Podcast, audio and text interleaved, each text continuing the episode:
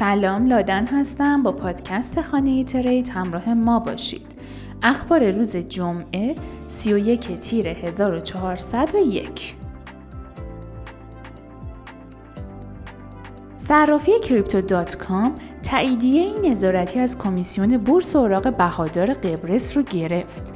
این شرکت در 31 تیر ماه به کوین تلگراف اعلام کرد که تاییدیه نظارتی رو از کمیسیون بورس اوراق بهادار قبرس دریافت کرده است. خرید کریپتو با کارت اعتباری در تایوان ممنوع شد.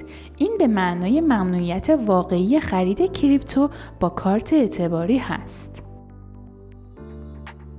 شرکت تسلا که نماد استارتاپ های فناوری هست یکی از اولین شرکت هایی بود که روی ارزهای دیجیتال مخصوصا بیت کوین سرمایه گذاری کرده بود.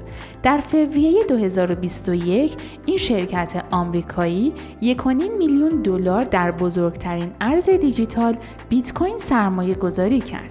در آن زمان شرکت تسلا پتانسیل ارزهای دیجیتال جدید در بلند مدت را تبلیغ می کرد و به عنوان کاتالیزور بازاری عمل کرد.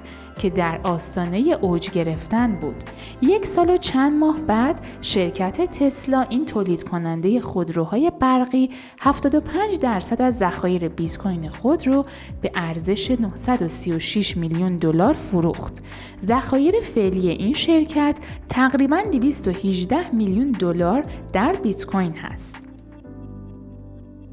مایک نووگراتس میلیاردر و بنیانگذار گلکسی دیجیتال هشدار میده که تبلیغات های دیوانه کننده در فضای کریپتو مبنی بر کسب بازدهی ارزهای دیجیتال تا بیش از 200 درصد به طور مشخصی غیر عادی است. در حالی که نووگرات ممکنه بدبینتر از حد معمول به نظر برسه و در نهایت معتقد هست که فناوری مبتنی بر بلاکچین و وب تیری به تدریج به بخشی اساسی از دنیای مدرن آینده تبدیل خواهد شد.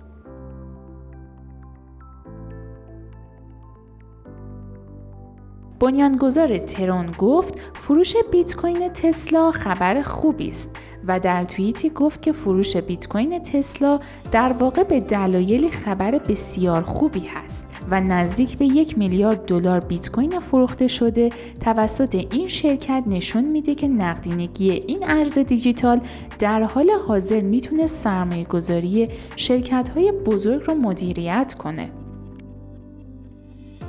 بر اساس گزارش اخیر پلتفرم جهانی استخدام دیل احتمال زیادی وجود داره که پرداخت حقوق ساکنان کشورهایی که اقتصاد ناپایدار دارن رو با استفاده از ارز دیجیتال انجام بده. واتل لوند تحلیلگر شرکت تحقیقاتی داده بلاکچین آرکین ریسرچ در یک topic توییتری تمامی جزئیات فروش بیت کوین توسط مؤسسات بزرگ را به اشتراک گذاشت و اعلام کرد که اونها از ماه می تا کنون 236 هزار بیت کوین به ارزش 5452 میلیارد دلار از دارایی های خودشون رو فروختند. لوند اظهار داشت که همه چیز با لونا شروع شد. روز پنجشنبه ویتالیک بوترین یکی از بنیانگذاران اتریوم چشمانداز بلند مدت خود برای این بلاکچین رو به طور زنده در کنفرانس سالانه انجمن اتریوم در پاریس به اشتراک گذاشت. همونطور که بوترین گفته اتریوم در حال حاضر در یک نقطه عطف یا دوره تغییر سریع است که در پی اون توانایی اکوسیستم اجرا خواهد شد. پلتفرم های متاورس و وب تیری مبتنی بر بلاکچین تصمیم گرفتند تا برای غلبه بر چالش های قابلیت همکاری در صنعت یک اتحاد متاورس باز OMA3 برای وب تیری تشکیل دهند. چهار اصل پایه این اتحاد عبارتند از شفافیت، فراگیر بودن، تمرکز زدایی و دموکراتیک بودن. گیمرها و مشتریان شرکت سخت افزار آیتی و بازی رازر قراره از طریق یک برنامه جدید مبادله جوایز با مشارکت کیک دیفای به دنیای مالی غیر متمرکز دیفای متصل بشن.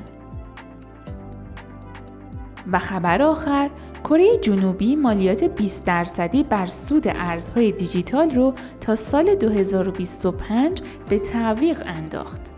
ممنونم که همراه ما بودین تا پادکست بعدی خدا نگهدار.